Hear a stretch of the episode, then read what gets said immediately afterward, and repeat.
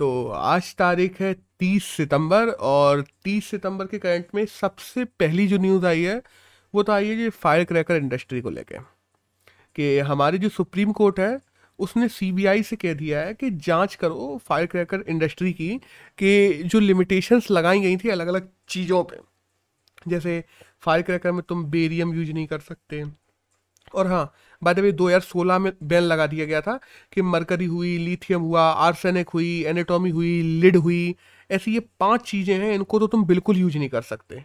और वहीं हम बात करें और चीज़ों की कि जैसे सल्फ़र हुआ नाइट्रेट हुआ एल्यूमिनियम पाउडर हुआ तो सल्फ़र केवल बीस परसेंट यूज़ कर सकते हैं। नाइट्रेट केवल सत्तावन परसेंट यूज़ कर सकते हैं पटाखों में और वहीं एल्यूमिनियम पाउडर चौबीस परसेंट यूज़ कर सकते हैं। बेरियम पे पूरी तरीके से बैन लगा दिया था। तो इन सब चीज़ों पे अलग अलग चीज़ों पे बैन लगाए थे या लिमिट कर दी थी।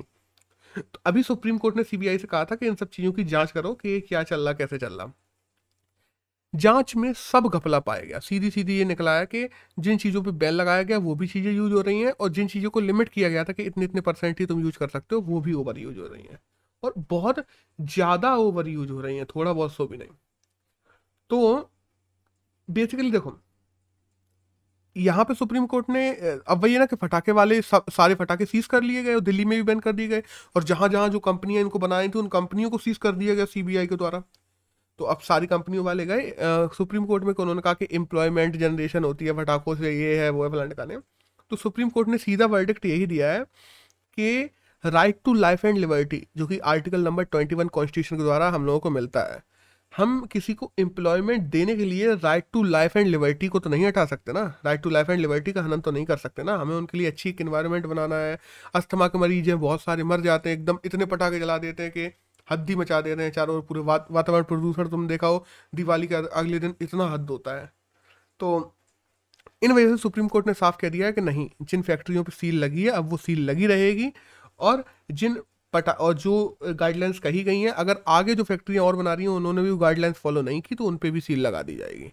चाहे उनको पैसे के नुकसान हो, ये नुकसान हो, वो नुकसान हो, उससे सुप्रीम कोर्ट का कोई मतलब नहीं है। गैरकानूनी काम नहीं करोगे। अब देखो, हम बताए ना, जब अपन फटाके बनाते हैं तो उनमें चार चीज़ें मेनली चार इंग्रेडिएंट्स होते हैं। एक तो होता है ऑक्सीडाइजर जो उसको जलाने में काम करता है। दूसरा फ्यूल होता है मतलब फ्यूल के रूप में जो भी उसमें ईंधन भरा हो। तीसरा कलरिंग एजेंट्स होते हैं कि जो अलग अलग कलर जब वो फटते हैं, ऊपर जाके तो हमने देखा है निकलते हैं, वो कलरिंग एजेंट्स होते हैं। और चौथा होते हैं बाइंडर्स बाइंडर्स होते हैं जो उन सबको एक जगह रखते हैं मिला के। तो बेसिकली चार चीज़ों से मिलके एक पटाखा बनता है, कोई भी बने। और जो चार टाइप के अलग अलग क्रैकर्स हैं, उन पे ही ये गाइडलाइंस ये जितनी भी अभी अपन लोगों ने गाइडलाइंस पढ़ी, इनमें से ज़्यादातर गाइडलाइंस केवल चार टाइप के क्रैकर्स पे यूज़ होती हैं।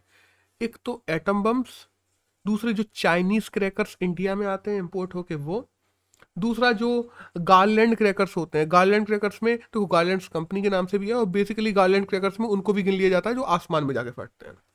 और चौथा मैरम क्रैकर्स तो मैरम क्रैकर्स मतलब जो छोटे बच्चों के लिए क्रैकर्स आते हैं, उनको मान लो। तो ये जो गाइडलाइंस है सल्फ़र नाइट्रेट की या एल्यूमिनियम पाउडर की, या बेरियम की mercury lithium arsenic antimony lead ये सारी की सारी गाइडलाइंस उन्हीं, इन्हीं चार कैटेगरीज के लिए बनाई गई थी। और जब इन चार कैटेगरीज का पता किया सीबीआई ने तो इन सब में ही घबला पाया गया। बेसिकली देखो, सीधी सी बात बोलूँ ना कि सारे के सारे कोशिश ये करते हैं कि सस्ते दामों पे उन्हें बेचना है, ज़्यादा महँगे बेचेंगे तो क्रैकर्स कोई खरीदेगा नहीं दीपावली पे। सस्ते दामों पे भी बेचना है, ज़्यादा धमाके भी करने हैं और लोगों को चाहिए कि ज़ोर से फटे ज़ोर से धमाका हो, ज़ोर से मतलब और कलर दिखे। देखो बेसिकली सच बात तो ये है कि दीपावली पे क्रैकर्स तो जलाना ही नहीं चाहिए। पहले तो तुम पर्यावरण का प्रदूषण कर रहे हो, ऊपर से पैसे फूक रहे हो फालतू के जिसका कोई मतलब नहीं। हाँ इन्जॉयमेंट के लिए ठीक है इन्जॉयमेंट के लिए सब लोग मिलके कॉलोनी मिलके एक जगह पे भी चला सकती है। ज़रूरी नहीं है कि हाँ भाई सब घर में हज़ारों हज़ार रुपए का फूक रहे लेकिन ठीक है। बाद में इसी की, इसी से एक चीज़ और है, इसी के पीछे कि अपने इंडिया की जो सी एस आई आर है और दूसरी है N double E R I ये दो सरकारी कंपनियाँ हैं, इन दोनों ने मिलकर ग्रीन फायर क्रैकर्स भी बनाए हैं कि अगर तुम्हें बहुत ज़्यादा जलाना ही है तो ये ग्रीन फायर क्रैकर्स जला लो। ग्रीन फायर क्रैकर्स क्या है? थोड़ी कम तेज़ी से फटेंगे, थोड़ा कम कलर कलरिंग एजेंट होगा, थोड़ा ज़्यादा नहीं चमकेंगे, लेकिन इतने होते हैं कि तुम अपनी दिवाली भी मना सकते हो। ठीक ठाक फटते चलते भी हैं, ऐसी बात नहीं है। फटाके हैं तो उनको पटाखे जैसा ही बनाया गया है। लेकिन वो इन्वायरमेंट को और पटाखों की अपेक्षा 60 से 70 परसेंट कम नुकसान पहुंचाते हैं और ये सरकार के द्वारा मान्य भी है।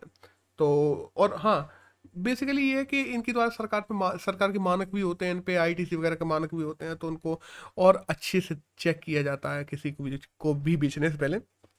बट वही ये ग्रीन फायर क्रैकर्स महँगे आते हैं तो लोग खरीदते नहीं हैं। तो दैट्स ऑल बस यही था इस न्यूज़ में जानने के लिए। एक नेक्स्ट न्यूज़ आई है निपाह वायरस को लेके। हम जानते हैं कि निपाह वायरस जो है तो वहाँ पे बेड सैंपल लिए गए थे अभी पुणे में। तो पुणे में बेड सैंपल्स जब लिए गए तो उनमें निपा वायरस पाए गए बहुत सारे बेड्स में। काफ़ी बेड्स मतलब 20 परसेंट बेड्स में निपा वायरस पाया गया। तो सोचो ये इंसानों के लिए कितना नुकसानदायक हो सकता है।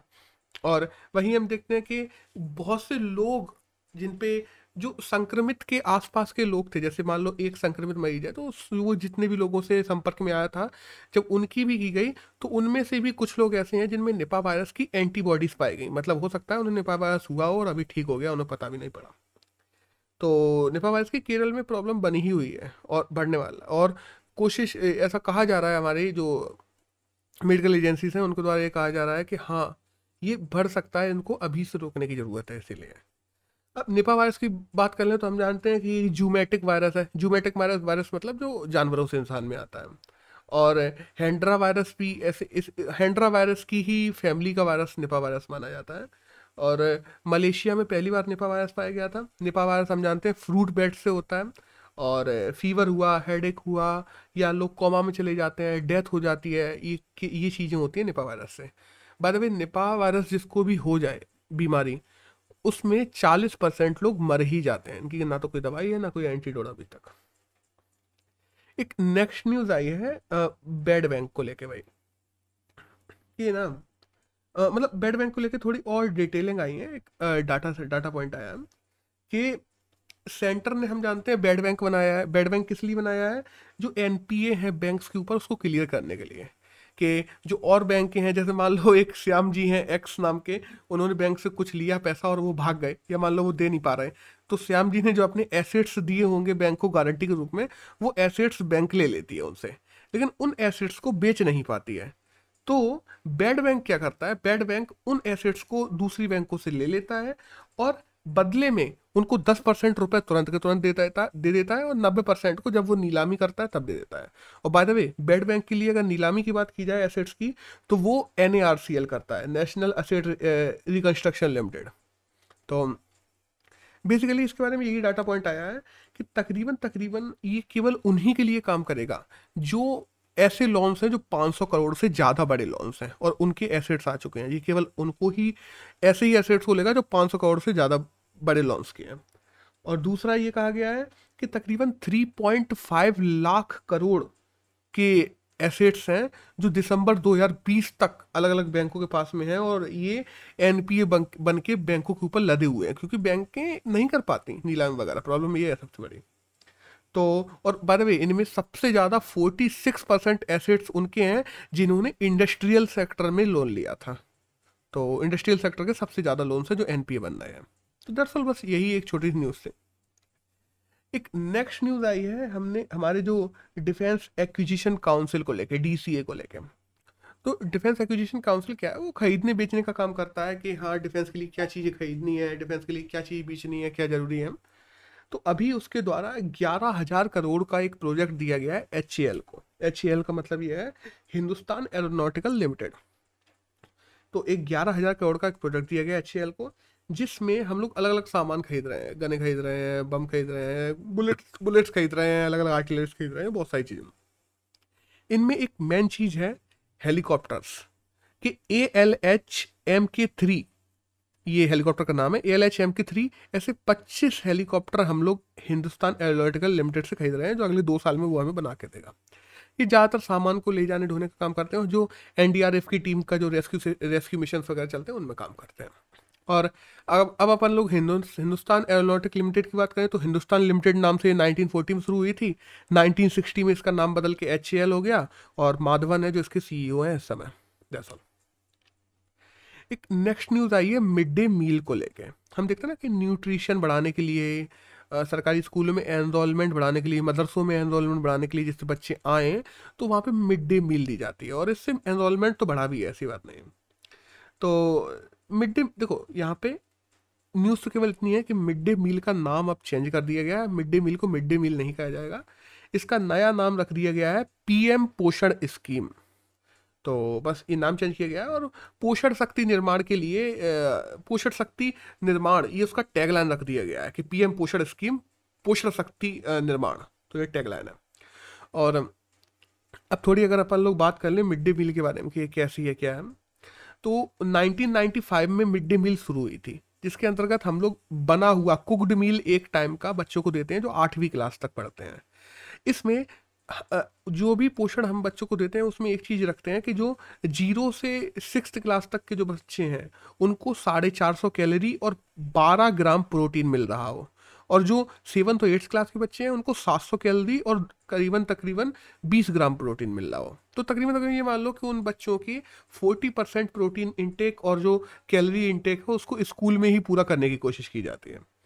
वहीं हम बात करें कि गवर्नमेंट स्कूल मदरसों दोनों में चलता है और जो हम एग मार्क देखते हैं एग मार्क जितने भी प्रोडक्ट मिड डे मील में यूज़ किए जाते हैं स्कूलों के द्वारा, वो सब एग मार्क के द्वारा सर्टिफाइड होते हैं। वहीं हम बात करें कि जब कई, कोई कई स्कूल ऐसे भी हैं जो स्कूल में नहीं बना पाते या अरेंज नहीं कर पाते बच्चों के लिए तो वो लोग फ़ूड सिक्योरिटी अलाउंस दे देते हैं बच्चों को, कि पैसे दे दिए बच्चों को, बच्चों बाहर जाकर खा लें, हर महीने दे देते हैं। और देखो चाहे इसमें प्रॉब्लम्स क्या आ रही हैं? प्रॉब्लम्स आ रही है क्वालिटी फ़ूड की, कि दाल एकदम पानी की तरह बन रही है, रोटी अच्छी बन नहीं रही है, लोगों को सही टाइम पे बच्चों को खाना नहीं मिल रहा, एक बजे मिल रहा था, हमको पाँच बजे दे रहे हैं, बच्चे चले जा रहे हैं। तो ये सारी प्रॉब्लम्स मिड डे मील के सामने और आ रही हैं, और जैसे कास्ट बायस हो गई कि लोग कास्ट बायसनेस करते हैं, कि हाँ इस कास्ट के बच्चों को खिलाएँगे, इस कास्ट के बच्चों को हम नहीं खिलाएँगे टीचर्स करते हैं ऐसा। वहीं हम देखते हैं कोविड नाइन्टीन की वजह से मिड डे मील्स में और प्रॉब्लम आई है, स्कूल ही नहीं खुले हैं, और जो उस वजह से हम लोगों ने सोचा था कि बच्चों को कुकड मील्स खिलाएँगे तो बच्चों में न्यूट्रिशन बढ़ेगा तो पिछले डेढ़ साल से स्कूल ही नहीं खुले।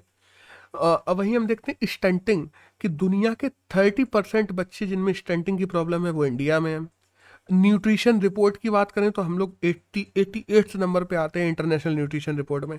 और वहीं अगर हंगर इंडेक्स की बात करें तो हंगर इंडेक्स में 107 कंट्रीज़ में 94 नंबर पे आती है इंडिया तो मतलब मिड डे मील से इतना ज़्यादा फ़ायदा हो भी नहीं रहा है।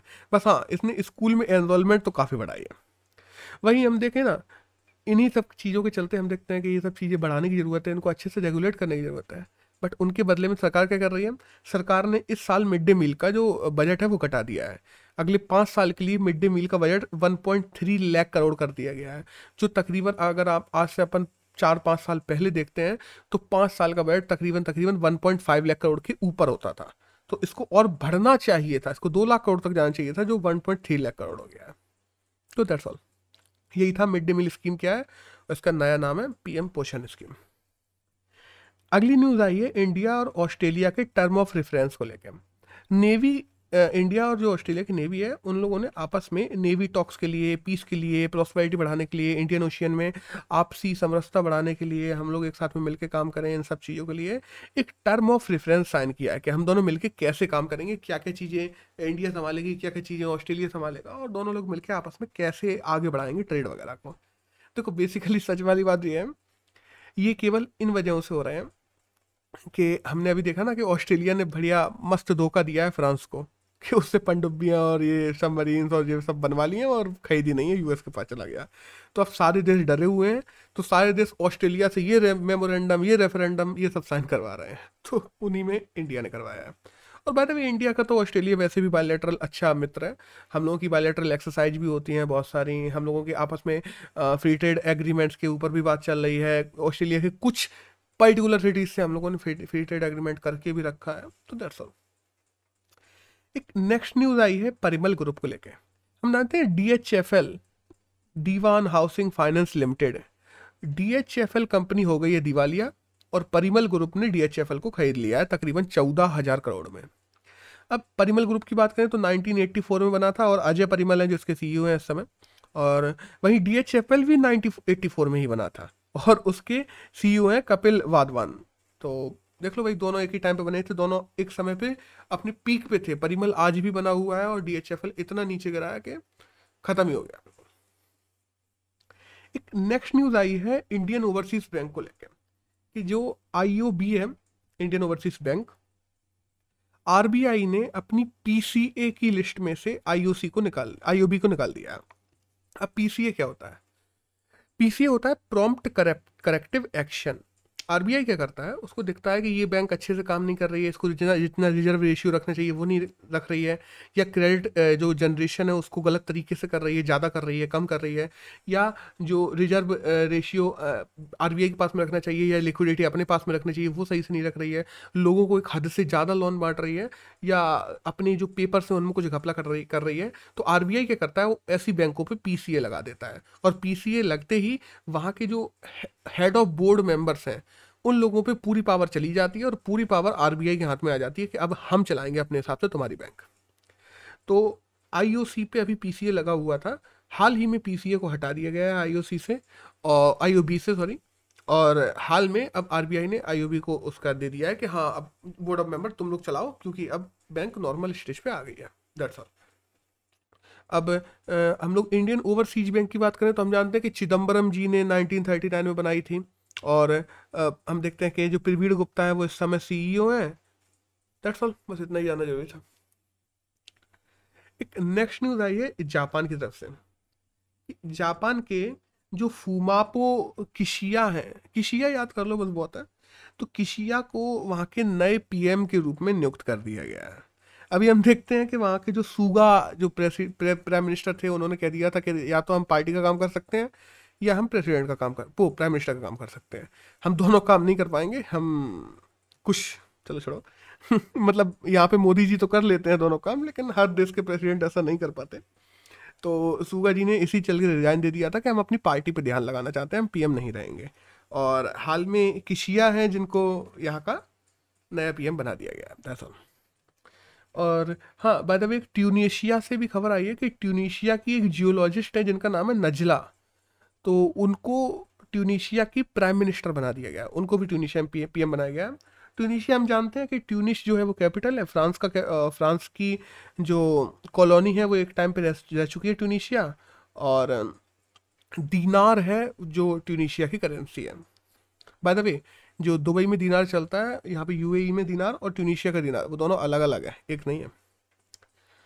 एक नेक्स्ट न्यूज़ आई है जो मैनी पक्वे का, पक्वा को लेके है, कि हम जानते हैं कि बॉक्सर्स में अगर टॉप में कहा जाए, इस समय कुछ ही तीन चार लोग हैं जो उनमें से मैनी एक हैं। तो मैनी ने हाल ही में अपने संन्यास की घोषणा कर दी है मतलब ऐसे ग्लव्स हैंग कर दिए हैं कि आगे से वो जितनी भी इंटरनेशनल लीग्स हुआ करेंगे, उनमें नहीं लड़ेंगे, मैनी ने कह दिया है बॉक्सिंग के। तो देखो बेसिकली ये किया किस वजह से? राजनीति में जाने के लिए, क्योंकि अब वो पॉलिटिक्स में जाने वाले हैं और जल्दी ही तुम देख लेना, ये जो अपने बॉक्सर है मैनी, जल्दी ही तुम्हें अपने देश के राष्ट्रपति बनते दिखाई देंगे। एक नेक्स्ट न्यूज़ आई है वसीम को लेके। हम देखते हैं वसीम जकार जो है वो पाकिस्तान क्रिकेट बोर्ड के चीफ हैं। देखो, पाकिस्तान क्रिकेट बोर्ड में कोई टिकता ही नहीं है, सब इस्तीफा दे देते हैं, जाने क्यों? पाकिस्तान क्रिकेट बोर्ड के हों या पाकिस्तान के जो कोचेस हों वो इस्तीफा दे रहे हैं, यही चल रहा है पाकिस्तान में। तो पाकिस्तान क्रिकेट बोर्ड के जो चीफ है वसीम, उन्होंने हाल ही में रेजिग्नेशन दे दिया है। बस एक छोटी न्यूज़ थी। एक नेक्स्ट न्यूज़ आई है, वो आई है इंडियन एक्सप्रेस में इंडिया और यूके को लेकर हम देखते हैं कॉप ट्वेंटी सिक्स समिट होने वाली है इन्वायरमेंटल समिट ग्लासगो में होने वाली है। तो जो ग्रीन ग्रिड है, उसमें एक साथ मिलकर काम करेंगे इंडिया और यूके दोनों लोगों ने पैक्ट साइन कर लिया है। अब ग्रीन ग्रिड क्या है? देखो हम जानते हैं 2017 में इंटरनेशनल सोलर अलायंस बनाया गया था, जो कि जापान हुए, इंडिया हुए, ये को फाउंडर्स थे उसके। तो इंटरनेशनल सोलर अलायंस में इस समय 67 कंट्रीज़ हैं। हम लोग क्या करते हैं? वर्ल्ड को सोलर पावर से चलाने की बात करते हैं कि हमारे पास में इतनी ज़्यादा जगह है सूर्य ऊर्जा से ज़्यादा कुछ नहीं है। तो हमें सोलर अलायंस बनाया ही इसलिए था कि सारे देश मिलकर सोलर एनर्जी पर काम करेंगे। अब हुआ क्या था ना इंडिया ने इसमें एक इनिशिएटिव लॉन्च किया था, जिसका नाम है one sun one world one grid one one road one belt जैसा। ठीक है, लेकिन वो अलग है, वो चाइना का है। इंडिया ने लॉन्च किया था one sun one world one grid तो O S O W O जी नाम है इसका शर्ट में। इसमें इंडिया ने ये कोशिश किया था कि हम लोग आपस में एक ग्रिड बनाएँगे सारे देश मिलके, जितने भी देश हैं, वो सारे देश मिलके ग्रिड बनाएँगे। और उन ग्रिड के माध्यम से हम लोग क्या करेंगे? सोलर पैनल्स बनाएँगे देशों में अलग अलग जगह पे बड़े बड़े बड़े प्लांट स्थापित करेंगे। और आपस में देश जुड़ेंगे उन प्लांट्स के ज़रिए। और उससे क्या होगा ना, भाई, देश दूसरे प्लांट को भी मदद देगा, वो देश हमें मदद देगा। हमारे अगर सोलर पावर से एनर्जी ज़्यादा बन रही है तो हम उनको उपलब्ध करवाएँगे, वो हमें करवाएँगे तो आपस में एक दूसरे की मदद करेंगे, यही सब था। तो इसी के इसी के चलते यूके ने कह दिया है कि वो इंडिया के साथ में मिलकर काम करेगा ग्रीन ग्रेड के लिए। प्रॉब्लम क्या है ना ब्रो?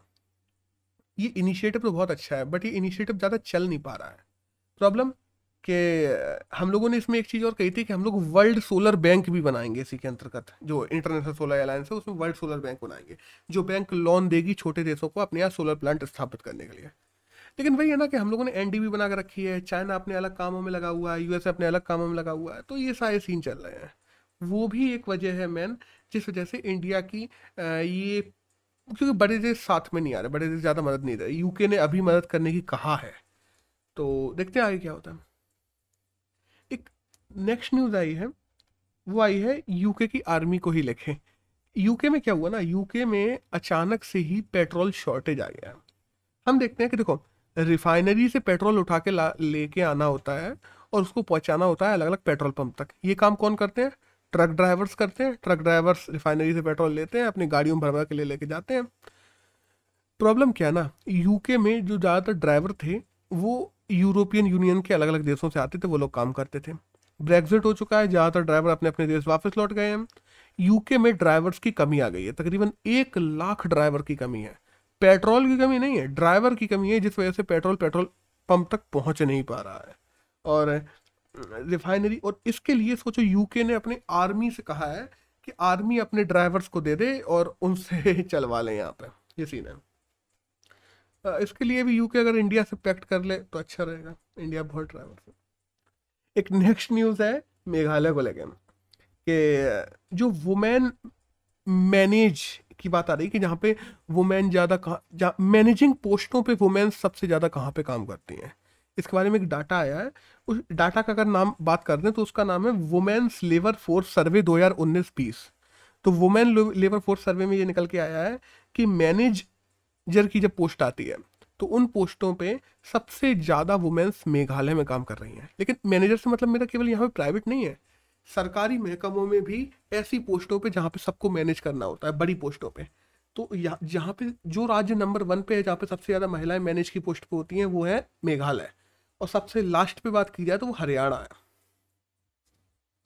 एक नेक्स्ट न्यूज़ आई है स्वीडन से कि स्वीडन की जो फाइनेंस चीफ है, जिनका नाम है मेगलाडीन एंडरसन, उनको स्वीडन के नए पीएम के रूप में नियुक्त कर दिया गया। आज तीन पीएम है जो अलग अलग नियुक्त हुए हैं, स्वीडन की हो गई ट्यूनिशिया की हो गई, जापान के हो गए।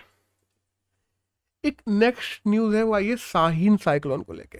अभी हम लोगों ने देखा कि बे ऑफ़ बंगाल में अभी आया था गुलाब साइक्लोन, जिसका नाम पाकिस्तान ने दिया था। अब एक शाहीन नाम से साइक्लोन आ रहा है, जो कि अरेबियन सी में आ रहा है और जो महाराष्ट्र और गुजरात के पास में आके टकराएगा। और ये शाहीन नाम का जो साइक्लोन है, इसका नाम जो दिया गया है, ये कतर के द्वारा नाम दिया गया है में तो दैट्स ऑल बस यही जानना ज़रूरी है। और क्लाइमेट चेंज तो हो रहे हैं ब्रो लगातार अलग अलग जगह अपन देखते हैं कि एक के बाद एक के बाद एक साइक्लोन्स आते जा रहे हैं। एक छोटी सी नेक्स्ट न्यूज़ है वर्ल्ड मेरीटाइन डे को लेके कि आज वर्ल्ड मेरीटाइन डे है तीस सितंबर को और ये मेरीटाइन सिक्योरिटी के लिए मनाया जाता है अवेयरनेस फैलाने के लिए दरअसल एक नेक्स्ट न्यूज़ है India first senior citizen number launch को लेके कि सीनियर सिटीजन्स को हम देखते हैं प्रॉब्लम्स आती हैं, कई बार उनको हरेस किया जाता है, कई बार सीनियर सिटीजन्स के बच्चे सुनते नहीं हैं, कई बार सीनियर सिटीजन्स को परेशान किया जाता है अलग अलग जगहों पे। तो उनके राइट्स को बचाए रखने के लिए हमारे जो ministry of social justice and empowerment है उसके द्वारा एक नया एल्डर लाइन नाम से एक हेल्पलाइन लॉन्च कर दी है। अब ये हेल्पलाइन क्या है? इसका नंबर है one four five six seven अगर इस पर आप कॉल लगाते हैं तो अगर कहीं पे भी किसी भी सीनियर सिटीजन को परेशान किया जा रहा होगा, चाहे वो उसके बच्चों के द्वारा हो, चाहे आसपास के लोगों के द्वारा हो, उन लोगों को मदद पहुंचाई जाएगी सरकार के द्वारा। और अगर एक डाटा भी निकला इसी के साथ में कि सबसे ज़्यादा सीनियर्स के खिलाफ सीनियर्स मतलब जो बूढ़े लोग हैं, उनके खिलाफ सबसे ज़्यादा केसेस कहाँ पे आते हैं? तो नंबर वन पे मुंबई है। मुंबई में सबसे ज़्यादा क्राइम्स होते हैं सीनियर्स के खिलाफ। नेक्स्ट न्यूज़ आई है, वो आई है अमृत ग्रांड चैलेंज प्रोग्राम को लेके, जिसको जन केयर भी नाम दिया गया है जो हमारे यूनियन मिनिस्टर जितेंद्र सिंह है, उन्होंने लॉन्च किया है। इसमें किया किया जा रहा है ना? स्टार्टअप्स को बुलाया जा रहा है, ये एक चैलेंज प्रोग्राम करवाया जा रहा है, इसके द्वारा सेवेंटी फाइव ऐसे हेल्थ केयर स्टार्टअप है, उनको शॉर्टलिस्ट किया जाएगा। और इनको बाद में सरकार क्या करेगी? इन लोगों को मदद पहुंचाएगी। और वही है ना कि हम देखते हैं सरकार अलग अलग फंड बनाती है स्टार्टअप्स को देने के लिए। तो उन फंड से इन 75 हेल्थ केयर जो स्टार्टअप्स हैं, इनको मदद पहुंचाई जाएगी। और वही हम देखते हैं, एक चीज़ और लिखा हुआ है कि 2024-25 तक जो हमारी बायो इकोनॉमी है इंडिया की, वो तकरीबन डेढ़ सौ बिलियन डॉलर की हो जाएगी। अगर ये सही तरीके से इम्प्लीमेंट हुआ तो। एक नेक्स्ट न्यूज़ है हल्द्वानी के बारे में कि हल्द्वानी हम जानते हैं नैनीताल डिस्ट्रिक्ट डिस्ट्रिक्ट में एक जगह है तो नैनीताल हम जानते हैं उत्तराखंड में। वहीं एक पाम स्पीसीज स्पीसीज जो पाम का पेड़ होता है, उसकी एक स्पेशल स्पीसीज को रिज़र्व करने के लिए एक रिज़र्व एरिया बना दिया गया है। तो ये इंडिया का पहला पाम स्पीसीज के लिए बनाया हुआ रिज़र्व एरिया है रिज़र्व जो जोन है वो बनाया गया है। तो ये कहाँ पे है? नैनीताल में नैनीताल के हल्द्वानी में। दैट्स ऑल और आज बाय द वे तीस सितंबर को ही international day of universal universal access of information भी मनाया जाता है तो वो भी आज ही है। अब यहाँ से हमारी न्यूज़ खत्म होती है और यहाँ से शुरू होते हैं एडिटोरियल्स तो आज का पहला जो एडिटोरियल है, वो आया है नेशनल डिजिटल हेल्थ मिशन को लेकर हम लोग देखते हैं नेशनल डिजिटल हेल्थ मिशन शुरू कर दिया गया है और लोग, और कहा जा रहा है कि एकदम सब बदल देगा। हेल्थ में जितनी भी प्रॉब्लम्स आती हैं लोगों को हेल्थ केयर से लेके वो सब चेंज हो जाएँगी। लोगों को, पंद्रह अगस्त को पीएम मोदी ने कहा था, इसको शुरू करेंगे और आप शुरू भी कर दिया है। लाल किले की प्राचीर से कहा था, शुरू करेंगे। लेकिन, अब देखो, इसमें होता क्या है, तुम्हें एक यूनिक आईडी दी जाएगी, चौदह डेट का एक तुमको नंबर दिया जाएगा, जिससे तुम्हारा डिजिटल डाटाबेस तैयार होगा। तुम्हारी हेल्थ रिलेटेड सभी की सभी इंफॉर्मेशन उसमें रहेंगी। तुमने कौन से डॉक्टर से कौन सी दवाई ली थी, कब ली थी, तुम्हारी बीमारी कौन कौन सी बीमारी तुम्हें रह चुकी हैं पास्ट में, तुम्हें कौन कौन सी दवाइयाँ चली हैं। तुम्हारी मेडिकल हिस्ट्री जो लोग छुपाते थे डॉक्टर्स के सामने वो आप छुपा नहीं पाएँगे। अच्छे से डॉक्टर्स उनका एक बेहतर तरीके से डायग्नोसिस कर पाएगा। डॉक्टर उनको अच्छे से सुविधाएँ उपलब्ध करवा पाएगा। बट वहीं पे एक प्रॉब्लम ये भी है। कि चलो, ये सब तो ठीक है, ये सब सुनने में अच्छा लग रहा है और कहा ये जा रहा है कि सारी प्रॉब्लम्स खत्म हो जाएँगी। बात है, ये वॉलेंटरली भी है, ऐसा नहीं कि तुम्हें यूनिक आईडी लेना ज़रूरी ही है। तुम चाहो तो ले सकते हो, चाहो तो नहीं भी ये भी उसमें लिखा है। चलो, ये एक अच्छी बात है। लेकिन क्या डाटा बेस तैयार करने से सारी प्रॉब्लम सॉल्व हो जाएँगी, जैसा इसमें कहा जा रहा है? देखो, गरीबों को अच्छी सुविधा मुहैया कराना, ग्रामीण इलाकों में सुविधा मुहैया कराना नर्सिस डॉक्टर्स की जो कमी है उसको पूरा करना इंफ्रास्ट्रक्चर की कमी को पूरा करना, ऐसी प्रॉब्लम्स खत्म करने के लिए ना, ये स्कीम बहुत जल्दी आ गई है। ये कहा जा रहा है इस आर्टिकल में कि ये स्कीम अपने समय से पहले आ गई है। पहले हमें ये सारी चीज़ें करने की ज़रूरत थी। हमें गरीबों के लिए सस्ती और सुगम ग्रामीण ग्रामीण इलाकों में स्वास्थ्य सेवाएँ पहुंचाना नर्स डॉक्टर्स की पूर्ति करना इंफ्रास्ट्रक्चर बनाना।